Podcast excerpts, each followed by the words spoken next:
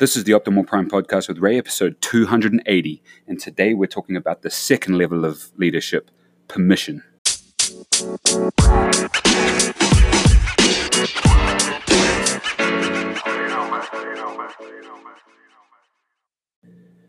John C. Maxwell's second level of leadership is permission.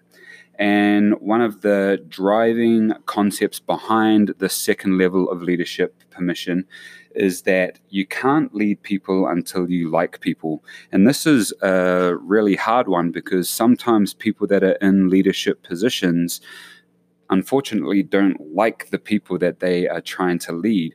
And not even necessarily that they don't really like them, but that they just struggle to get along or struggle to relate to the people that they are trying to lead.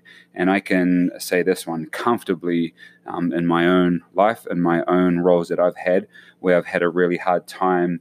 Um, relating to the people, and so it comes off sometimes that you don't like them. But the big thing with permission is that it gives the the people that are following are doing so by their own accord. It's not because of the position as leadership one style. Um, it's not because of the permission that you hold, the position that you hold, but it's because they give themselves permission.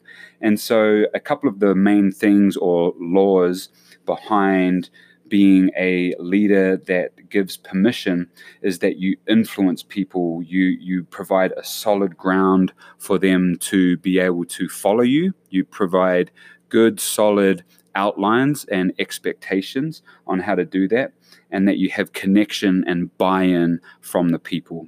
So this is the second level permission where again the individuals the groups are following the leader because they want to, not because they have to. So it's not about the position. So this is the second level.